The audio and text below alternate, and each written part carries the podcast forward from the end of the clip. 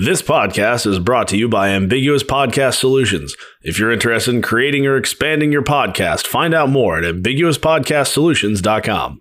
Join Ambiguous Podcast Solutions to bring your podcast to life. Welcome to Wake Up with Wall Street for Thursday, January 21st. Today's top stories Joe Biden is now our president and he's planning on spending a ton of money. The stock market normally loves that sort of thing, so what's it doing now? More about that in a moment. And while the stock market loves Joe Biden, Janet Yellen, Biden's pick for Treasury Secretary, hates Bitcoin. What did she say and what will that mean for cryptocurrencies?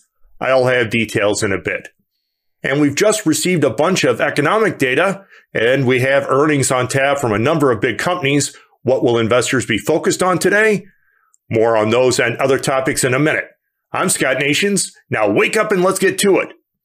A quick recap of the action on Wall Street from Wednesday. It was green across the board for the major indexes yesterday.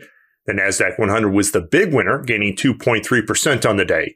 Much of that gain was courtesy of Netflix, which announced fantastic subscriber growth. I tell you, they are just a juggernaut when it comes to subscribers.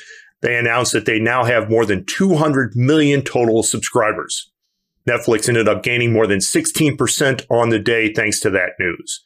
Broader market was up as well, with the S&P 500 gaining 1.4%, and this should come as no surprise.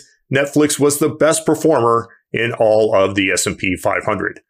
All the sectors were higher on the day with the exception of the financials. While investment banks have done well by announcing better than expected earnings, the commercial banks like JP Morgan Chase, Bank of America, and Wells Fargo all lost ground yesterday.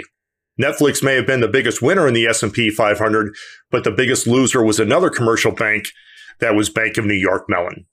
When interest rates and net interest margins are this low, it's going to be tough sledding for commercial banks. But again, financials were the exception yesterday, while the technology, healthcare, and consumer discretionary sectors set new all-time highs. Crude oil closed near $53 a barrel again. Interest rates ticked down a little bit, which hurt the dollar and helped the precious metals as gold gained $30 or just over 1.6%. Volatility fell as you would expect with stocks gaining. VolDex, ticker symbol VOLI, lost 7.8%. Away from Wall Street, Joe Biden and Kamala Harris were sworn into office with none of the turmoil that many had feared. They will face a host of critical problems on their first full day in office, so good luck to both of them. Moving on, Janet Yellen, Biden's pick to be Treasury Secretary, is picking a fight. At her confirmation hearing yesterday, Ms. Yellen suggested lawmakers should curtail the use of Bitcoin and other cryptocurrencies. Ms. Yellen's concern is that cryptocurrencies are used mainly, that was her word, for illegal activities, including terrorism. I think the whole point of Bitcoin is to put it beyond control of regulators, but we'll have to see how average Americans many of whom are using cryptocurrencies as a store of value or for speculation, will respond if the government tries to outlaw usage of Bitcoin and its cryptocurrency cousins. Looking ahead to the day on Wall Street, stocks are set to open higher once again this morning at 8:45 a.m. Eastern Time with just 45 minutes to go before the open of trading on Wall Street.